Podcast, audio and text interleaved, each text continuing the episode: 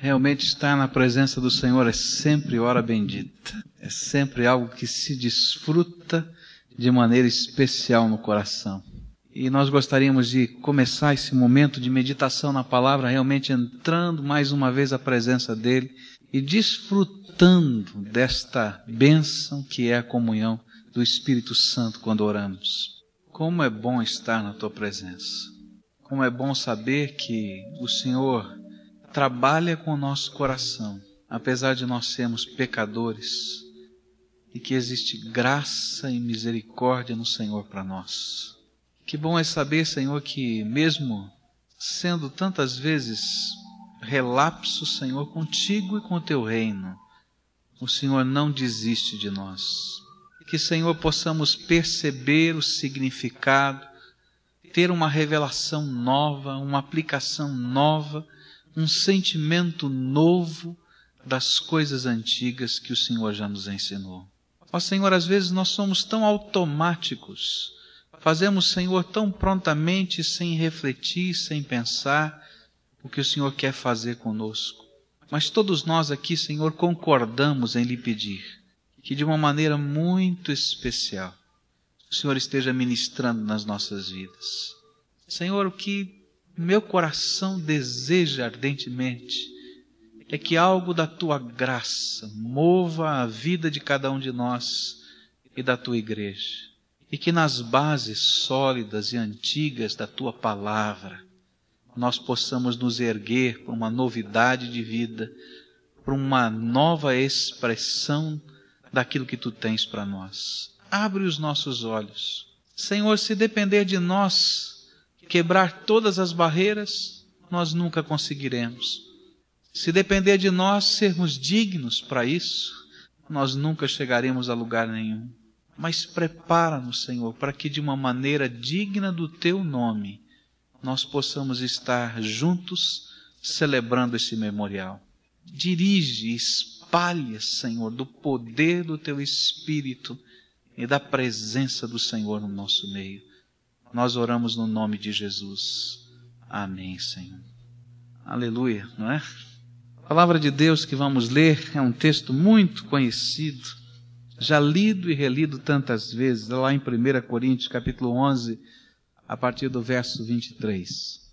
Diz assim a palavra do Senhor: Porque eu recebi do Senhor o que também vos entreguei, que o Senhor Jesus, na noite em que foi traído, tomou o pão e, havendo dado graças, o partiu e disse: Isto é o meu corpo, que é por vós. Fazei isto em memória de mim. Semelhantemente também, depois de cear, tomou o cálice, dizendo: Este cálice é o novo pacto no meu sangue. Fazei isso todas as vezes que o beberdes, em memória de mim.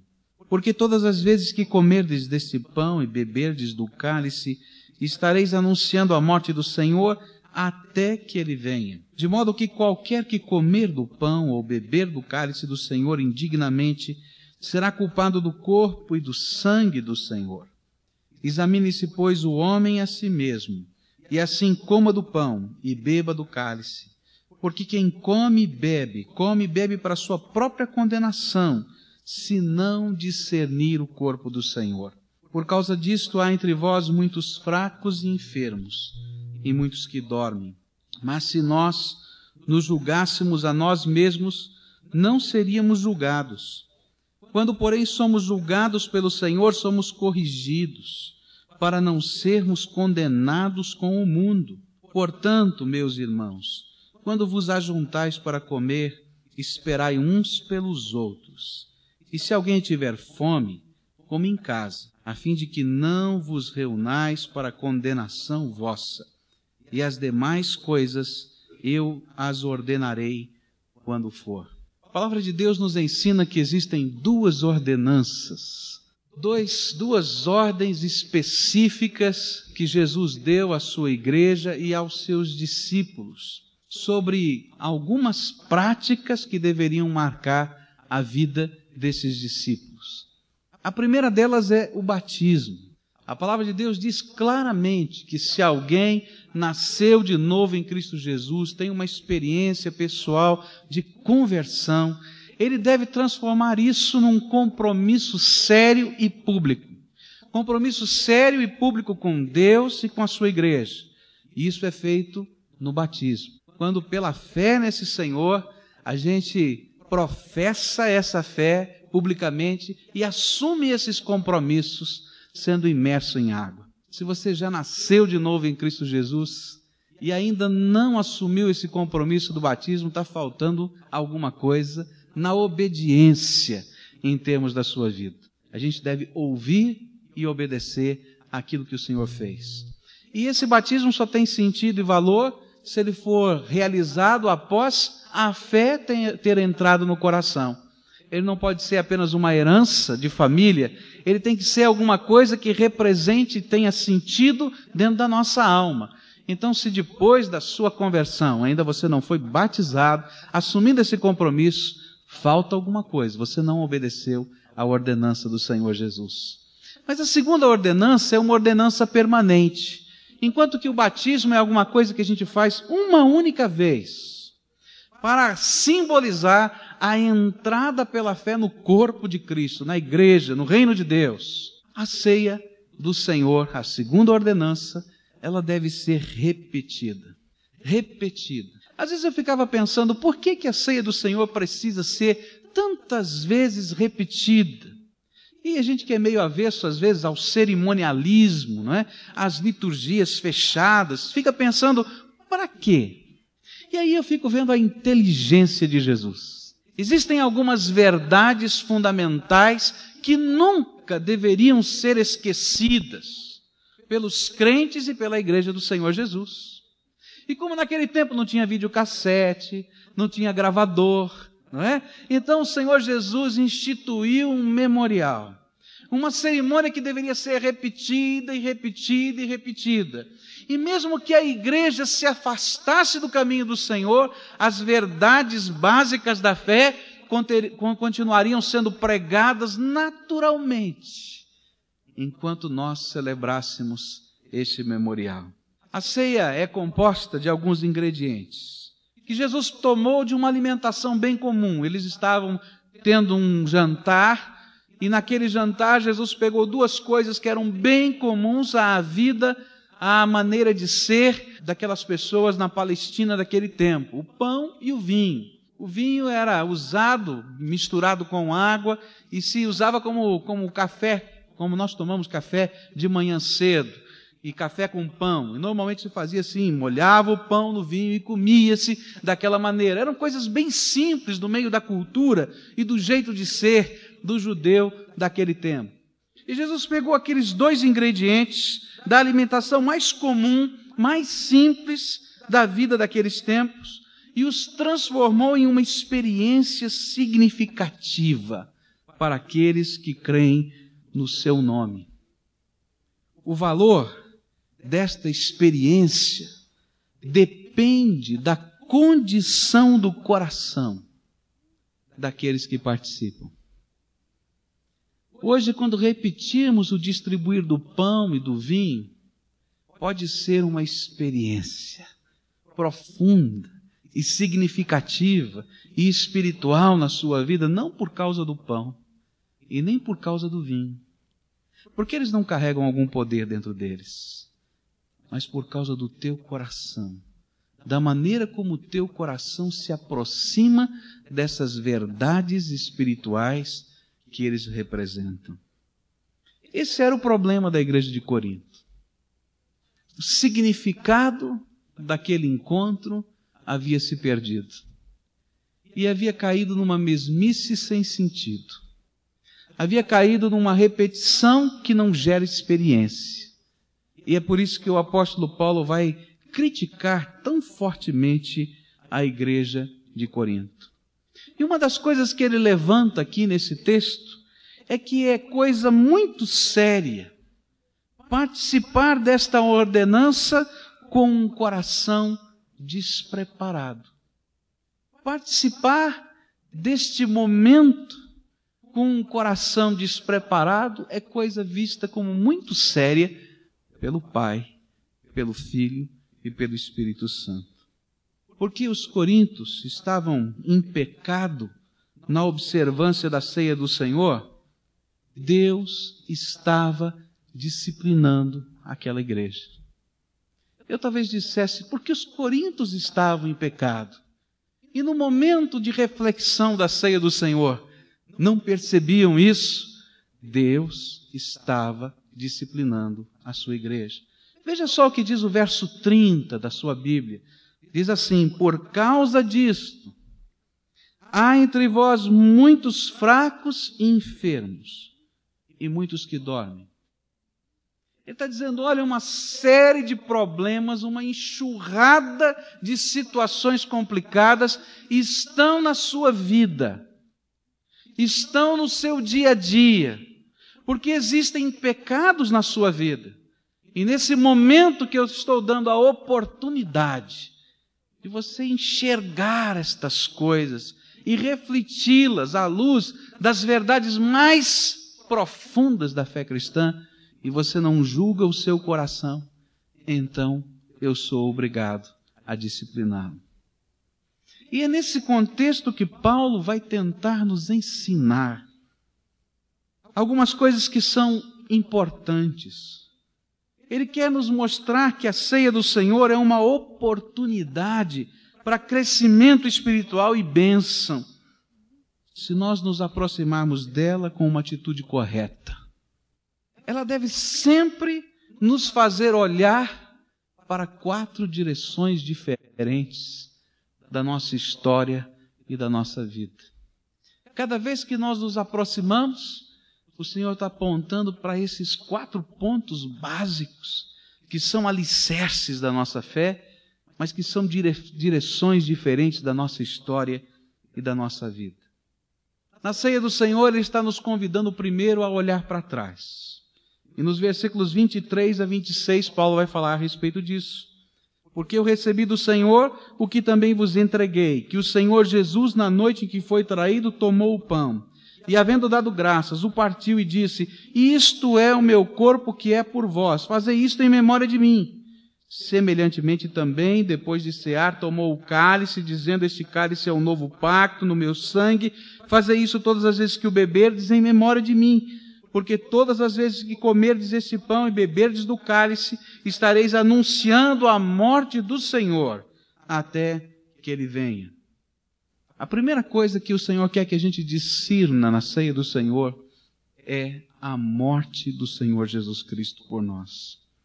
Quando nós olhamos para trás, nós vamos descobrir ou relembrar por que estamos aqui reunidos hoje.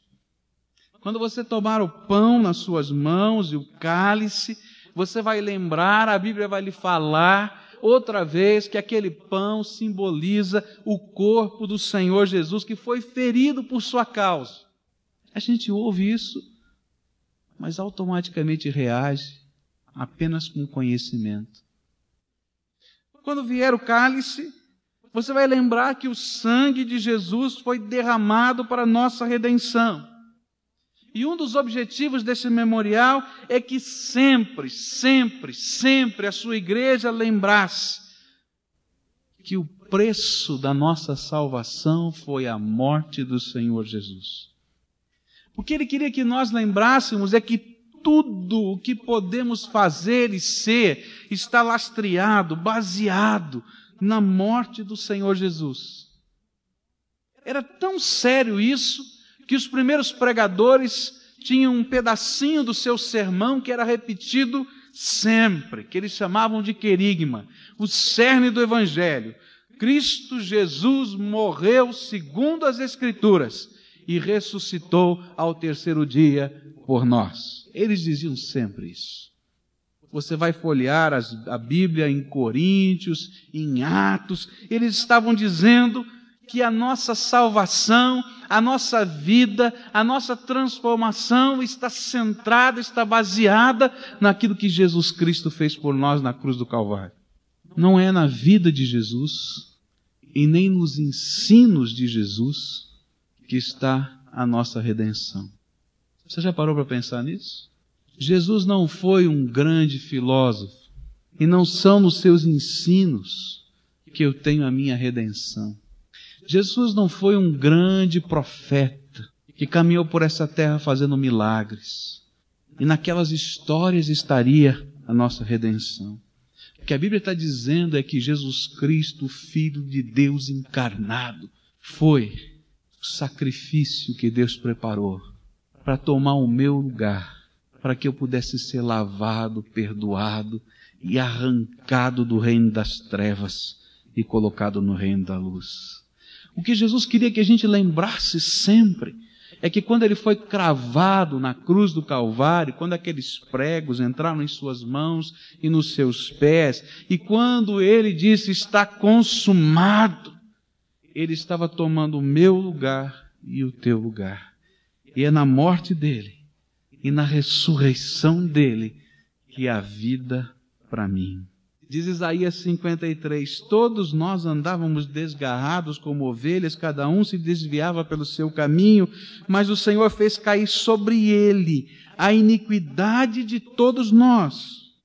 1 Pedro capítulo 2, versículo 24, ilustrando, ensinando em cima de Isaías, diz assim: levando ele mesmo os nossos pecados em seu corpo sobre o madeiro, para que mortos para os pecados pudéssemos viver para a justiça e pelas suas feridas fostes sarados. A tua cura está na ferida que o teu pecado produziu nele. Ele morreu para pagar uma conta que você nunca poderia pagar. Gálatas vai nos dizer que Jesus cravou na cruz todo escrito de dívida que existia sobre nós e que nós nunca poderíamos pagar. E ele se fez maldição em nosso lugar. Eu sei que muita gente hoje está preocupada com a maldição hereditária, a maldição que está sobre a tua família, dos demônios que estiveram fazendo pacto com o teu pai, com o teu avô, com o teu tio, com o teu bisavô, e alguns vão para algumas sessões de cura interior que vão fazendo uma regressão até não sei que geração. Eu quero dizer uma coisa para você que esse memorial significa, e guarda isso no teu coração, que quando Jesus morreu na cruz do Calvário, toda a maldição que podia estar sobre a tua vida foi para Ele. E Ele é suficiente para te salvar. Se há uma verdade que o diabo gosta de destruir, é a suficiência de Jesus Cristo na cruz do Calvário.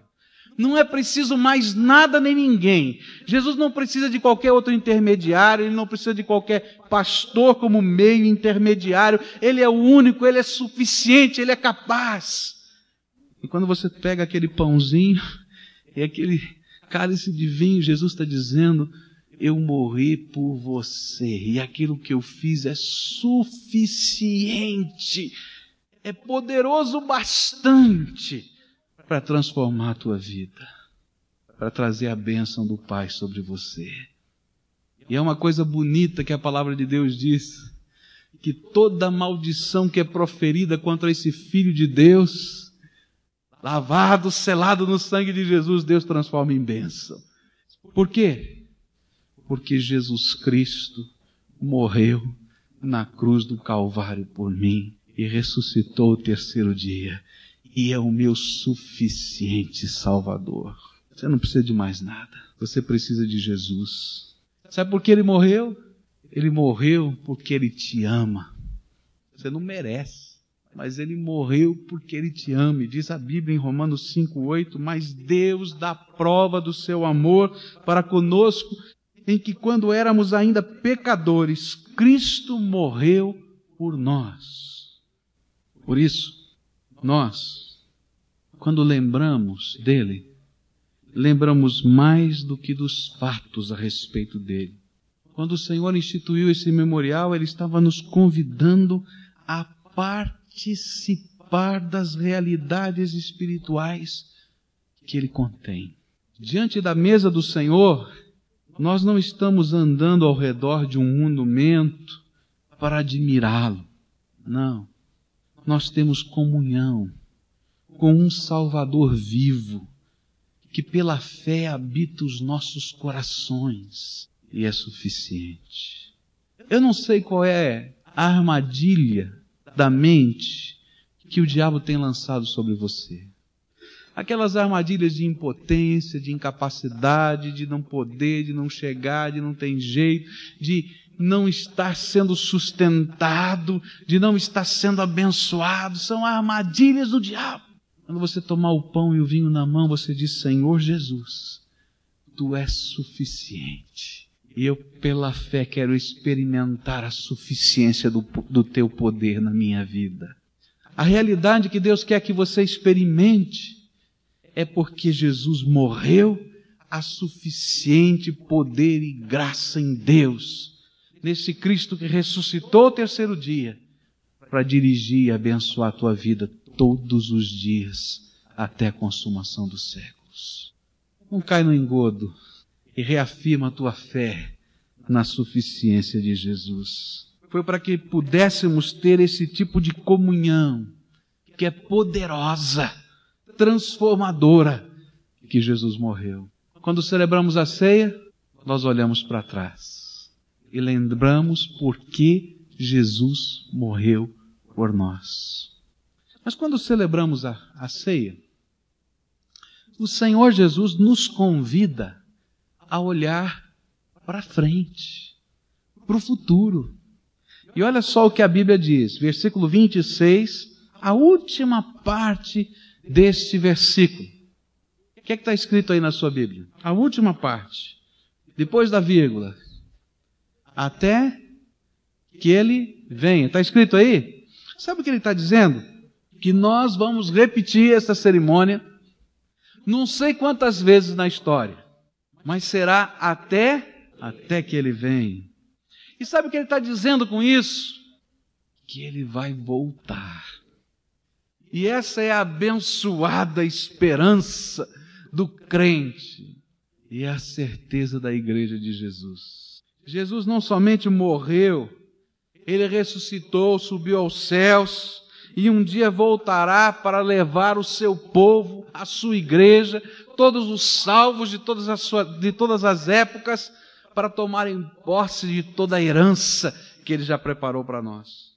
E cada vez que nós olhamos e participamos desse memorial, é como se nós estivéssemos olhando para a nossa aliança de noivado. Um dia Jesus chegou para a sua igreja, para mim e para você, e fez um compromisso. Eu prometo a você que vou colocar essa aliança no seu dedo e vou marcar um encontro em que o nosso casamento vai acontecer. Vai ser uma festa magnífica. Eu vou trazer as miríades e miríades de anjos do céu. Há um cortejo que Deus está preparando. Eu vou trazer nesse dia todos aqueles que, re, que morreram em Cristo ao longo da história e vão ressuscitar primeiro. E eles já estarão nas nuvens comigo. E eu vou fazer uma coisa tão suntuosa, tão bonita, que todo olho verá do leste, do oeste, do norte, do sul, quem tiver nessa terra, em qualquer lugar, vai ver algo extraordinário acontecendo, não vai saber que é, como é, não vai entender, mas vocês saberão que sou eu.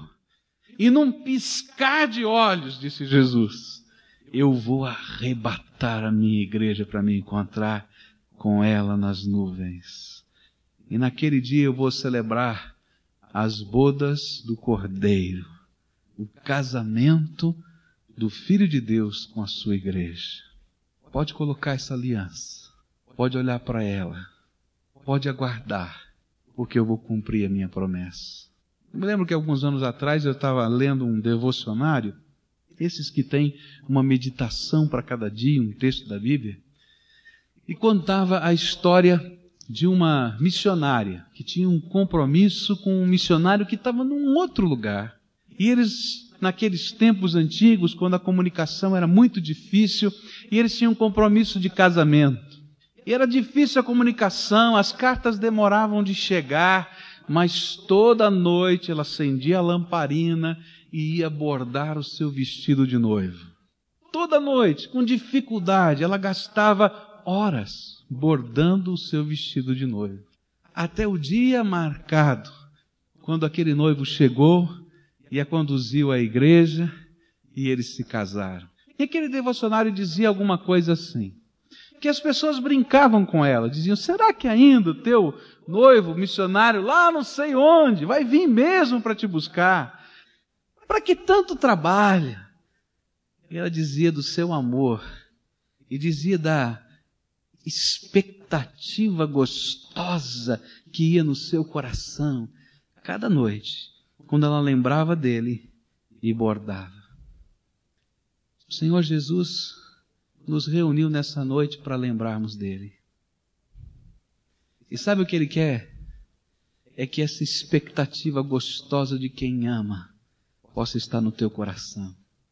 E que a igreja de Jesus não fizesse isso apenas como um recitativo, mas que na alma, no coração, houvesse um empolgamento para dizer: Vem, Senhor Jesus, a tua igreja te espera, a tua igreja te ama, a tua igreja está aguardando o dia da redenção.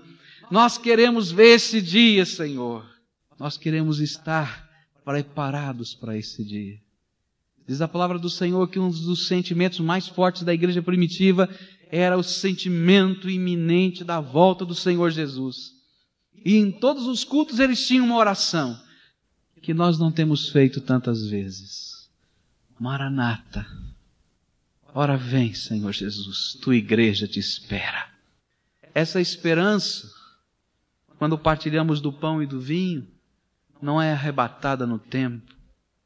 Porque enquanto aguardamos o dia em que Jesus nos virá buscar coletivamente, nós sabemos que individualmente o Senhor já tem vindo buscar a cada um daqueles que temem o seu nome. Se é uma coisa gostosa que esse memorial nos ensina e afirma, é que todos quantos morrem no Senhor Jesus Cristo são bem-aventurados, porque já tiveram um pedaço da herança que o Senhor já preparou para eles. Há uma esperança que brota no nosso coração. Há aquela certeza de que hoje a gente não está tão bonito quanto deveria ser. A gente olha para a roupa da gente não estou falando dessa roupa, mas da roupa espiritual, e diz: Senhor, não está ainda tão preparada para esse dia. E o Senhor diz: Mas eu estou preparando algo novo para a tua vida. E quando você me encontrar, você vai ser semelhante a mim, porque eu tenho esse presente da transformação na minha graça. Celebrar a ceia do Senhor é olhar para frente, é saber que ninguém pode nos separar do amor de Deus. Muita gente vai tentar.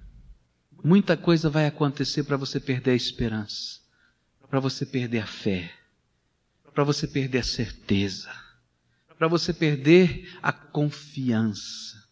E nós temos vivido dias em que tenho olhado para tantos crentes desesperados, onde temos olhado para tantas pessoas cambaleando, duvidando até do amor de Deus. O Senhor nos deixou esse memorial para dizer que Ele não rompe as suas promessas, que aquilo que Ele prometeu Ele vai cumprir e que nada, nem ninguém poderá nos separar do amor que Ele tem por nós.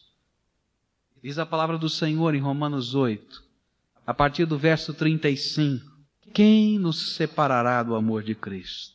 Guarda isso no teu coração. Quem? A tribulação, a angústia, a perseguição, a fome, a nudez, o perigo, a espada.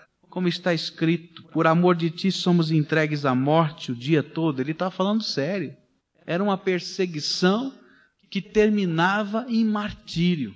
Fomos considerados como ovelhas para o matadouro, mas em todas estas coisas somos mais que vencedores por aquele que nos amou. Porque estou certo de que nem a morte, nem a vida, nem anjos, nem principados, nem coisa presente, nem futura, nem potestade, nem demônio, nem altura, nem profundidade, nem qualquer outra criatura nos poderá separar do amor de Deus que está em Cristo Jesus, nosso Senhor. Guarda no teu coração essa certeza. Jesus te ama. E não é uma palavra de refrão. ele provou esse amor para nós. E o pão e o vinho são a lembrança de que ele provou. E que nada nem ninguém poderá arrancar esse amor de Jesus por você. Segue em frente, na esperança, na certeza de que esse amor do Senhor Jesus vai culminar no dia daquele, no dia daquele encontro final das bodas do Cordeiro. Terceira direção em que nós devemos estar olhando. Disse Paulo que nessa hora nós devemos olhar para dentro. Eu acho que é muito fácil a gente olhar para trás. É tão gostoso olhar para frente, mas nem sempre a gente gosta de olhar para dentro. Paulo não estava dizendo que nós deveríamos ser dignos de participar da ceia, mas que nós deveríamos participar da ceia do Senhor de uma maneira digna. Uma vez num culto de celebração de ceia, na Escócia, enquanto os diáconos distribuíam o pão e o vinho, no meio do auditório havia uma senhora que chorava, chorava, chorava o tempo todo. E o pastor lá na frente percebeu que aquela mulher não tomou do pão e nem tomou do vinho. Os diáconos passaram e ela continuou chorando no banco. E ele deixou a mesa e foi lá na direção daquela senhora e cochichou no ouvido dela: Minha querida, pode pegar e pode tomar, porque isso foi feito para pecadores. Que coisa séria. Jesus fez este memorial para os pecadores. Ele tinha um objetivo nisso. Ele queria que esse momento fosse um momento tão importante na vida da gente, de busca de transformação, de confissão, de quebrantamento, que ele o fez para pecadores. Você já parou para pensar que Jesus serviu o bocado de pão para Judas? Você já parou para pensar nisso? Que naquele dia tão duro que ele seria preso e crucificado. Judas estava sentado ao lado dele, o traidor, e Jesus pegou, molhou o bocado de pão no vinho e disse: Vem cá, Judas, toma aqui. E aí? Sabe por quê? Porque aquele era o apelo mais potente que ele poderia fazer para que Judas mudasse de ideia. Enquanto nós estivermos celebrando a ceia do Senhor e você chegar a receber o pão e o vinho, o Espírito Santo de Deus está dizendo: olha, a coisa mais profunda em termos de amor, que pudesse mover o teu coração, para dizer que o teu estilo de vida, o teu pecado, me angustia, eu estou fazendo. Olha para isso, mas olha para você e deixa eu mudar a tua vida. Ele nos deixou esse memorial como um símbolo de reconciliação e de transformação. Ele sabe que nós nunca seremos dignos, mas ele espera que nós nos aproximemos dele de uma maneira digna, que é quebrantado e contrito de alma. Não apiedado porque ele morreu na cruz, mas quebrado por dentro porque eu sou pecador e que preciso ser lavado e transformado no sangue de Jesus. E é por isso que Paulo vai dizer: olha, é necessário que nós estejamos nos examinando a nós mesmos e nos julgando a nós mesmos. É isso que ele diz aqui na palavra. O que ele queria é que nesse momento nós estivéssemos julgando os nossos pecados, julgando, presta atenção, julgando, e que nós mesmos estivéssemos dizendo: isso é pecado, não é assim, não é desse jeito que nós mesmos estivéssemos buscando confessar os nossos pecados e dizer: Senhor, tem alguma coisa aqui que não dá. Que nós mesmos estivéssemos na presença dele dizendo: Senhor, eu preciso de mudança e transformação. Que nós mesmos estivéssemos desejosos de santidade e de restauração. Paulo vai dizer que participar desse memorial sem confissão sem esse reconhecimento, sem esse abrir dos olhos, sem olhar para dentro e julgar a gente mesmo, é ser culpado do corpo e do sangue de Cristo. Ou seja, não é, é dar, não dar valor ao sacrifício de Jesus. E aí vem a parte mais difícil. Se nós não somos capazes de fazer isso, de julgarmos a nós mesmos, então Deus tem que nos julgar e ele disciplina as pessoas e a, e a sua igreja, até que tenhamos capacidade de reconhecer estas coisas que vão na nossa vida como pecado, confessá-las e abandoná-las. Paulo vai dizer no versículo 30, por causa disto, há entre vós muitos fracos e enfermos e muitos que dormem. Eu fico pensando, será que não é por causa de uma falta de discernimento espiritual nas coisas grandes e pequenas que nós temos sofrido?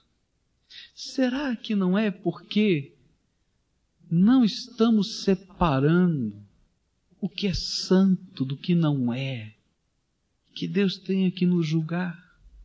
Será que é por causa dessa mistura que nem é, nem deixa de ser, que faz com que o mundo não nos respeite? Há um trecho na palavra de Deus que me impressiona. Diz que aquela igreja, a igreja de Jerusalém, era uma igreja que caiu na graça do povo. Você deve conhecer esse texto. Mas antes de dizer que ela caiu na graça do povo, quando fala dos prodígios, dos, dos, milagres, dos sinais que Deus estava operando no meio daquele povo, diz que o povo não se aproximava tão fácil, porque temia o que Deus fazia no meio daquela, daquele povo havia um profundo senso do poder de Deus, da presença de Deus, de coisas extraordinárias que eles caíam na graça do povo. Mas havia um temor, porque a coisa era séria. Deus estava se manifestando. Qual é o sentimento que o mundo tem a nosso respeito? Com certeza não é temor do Senhor. Quando nós faremos diferença? Ao participarmos da ceia do Senhor, Deus nos convida a lidarmos com os nossos pecados, a buscar perdão, libertação e transformação. Cada vez que nós celebrássemos isto, este memorial, Deus queria que nós estivéssemos buscando maior santidade, sermos revestidos da beleza de Jesus. A última coisa que queria destacar para você nessa noite é que quando celebramos a ceia do Senhor, olhamos para trás, olhamos para frente, para a volta do Senhor, morte do Senhor, volta do Senhor, olhamos para dentro a nossa própria vida, mas olhamos ao redor, olhamos para o povo de Deus que está aqui. A palavra de Deus nos diz que nós deveríamos discernir o corpo do Senhor, verso 29, porque quem come e bebe, come para sua própria condenação, se não discernir o corpo do Senhor. E no capítulo 10, versículo 17, ele vai dizer uma coisa interessante. Pois nós, embora muitos, somos um só pão, um só corpo, porque todos participamos de um mesmo pão. Ele está dizendo que nós deveríamos discernir não somente o pão que simboliza o corpo físico de Jesus que foi dado por nós, mas que nós deveríamos simbolizar, de entender também e discernir este pão que simboliza o corpo de Jesus agora visível. Esse corpo que foi partido, machucado por nós, ele ressuscitou, está glorificado à direita do Pai. Mas Jesus deixou uma expressão visível desse corpo, que é o povo dele aqui na terra. E que nós deveríamos discernir isso e nesse momento, enquanto celebramos a ceia do Senhor, o pão e o vinho, deveríamos estar vivendo nossa maior demonstração de unidade no Espírito na vida da igreja. Mas não era isso que estava acontecendo primeiro, lá na igreja de Corinto. Na verdade, havia se transformado na maior demonstração de desunidade. Cada um no seu canto, cada um com a sua comida, cada um do seu jeito cada um longe, aqui não entra, aqui não pode, aqui não vem. Que Jesus queria é que a ceia fosse uma refeição familiar. E o Senhor da família, Ele mesmo, quer que os seus filhos amem uns aos outros e cuidem uns dos outros. E cuidar aqui é abençoar a vida do outro, é se preocupar com os problemas do outro, é socorrer o outro. A Bíblia está cheia de lugares para nos dizer que é impossível, na visão de Deus, ser um cristão verdadeiro, estar próximo do Senhor Jesus e ao mesmo tempo estar separado do seu irmão. 1 João 4,11 diz assim: Amados, se Deus assim nos amou, nós também devemos amar uns aos outros. E a ideia que Paulo está nos dando é que ninguém deve participar se não for um verdadeiro crente ou se o seu coração não estiver, não estando reto diante de Deus e com os seus irmãos, não estiver disposto a buscar restauração. Há pecados que são guardados no coração e que Deus, na sua misericórdia, até encobre. Sabia disso? Que Deus, na misericórdia, às vezes até esconde os pecados, porque Ele está restaurando e transformando. Mas há uma coisa na, na, no processo de Deus trabalhar, é que quando nós não discernimos o nosso pecado, quando nós não enxergamos isso que está guardado no coração, Deus revela publicamente. Você pode tentar esconder de tudo quanto for jeito, que ele vai aparecer. E olha, você vai botando o remendo de um lado e vai rasgando do outro.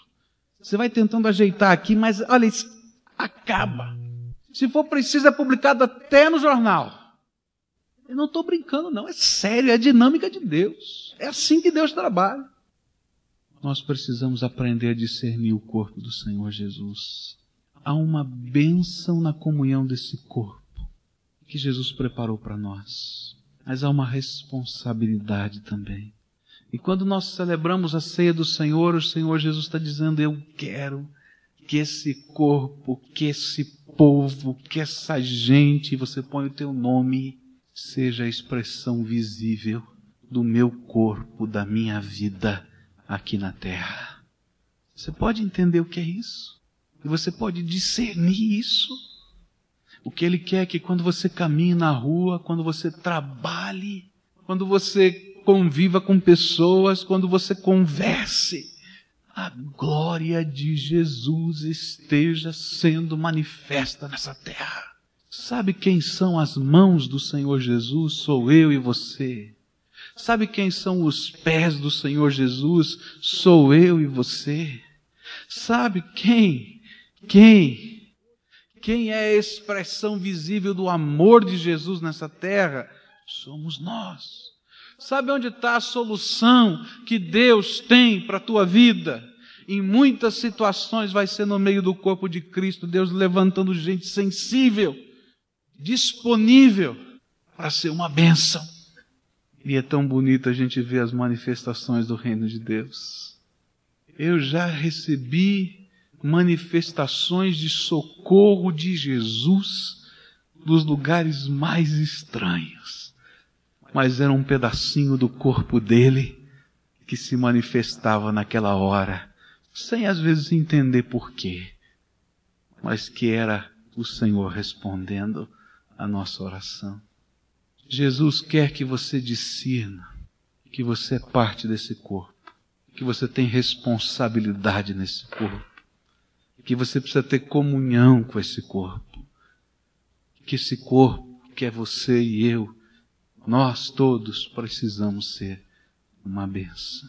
Agora eu quero pedir para você tentar discernir no teu coração o que o Espírito Santo está falando com você.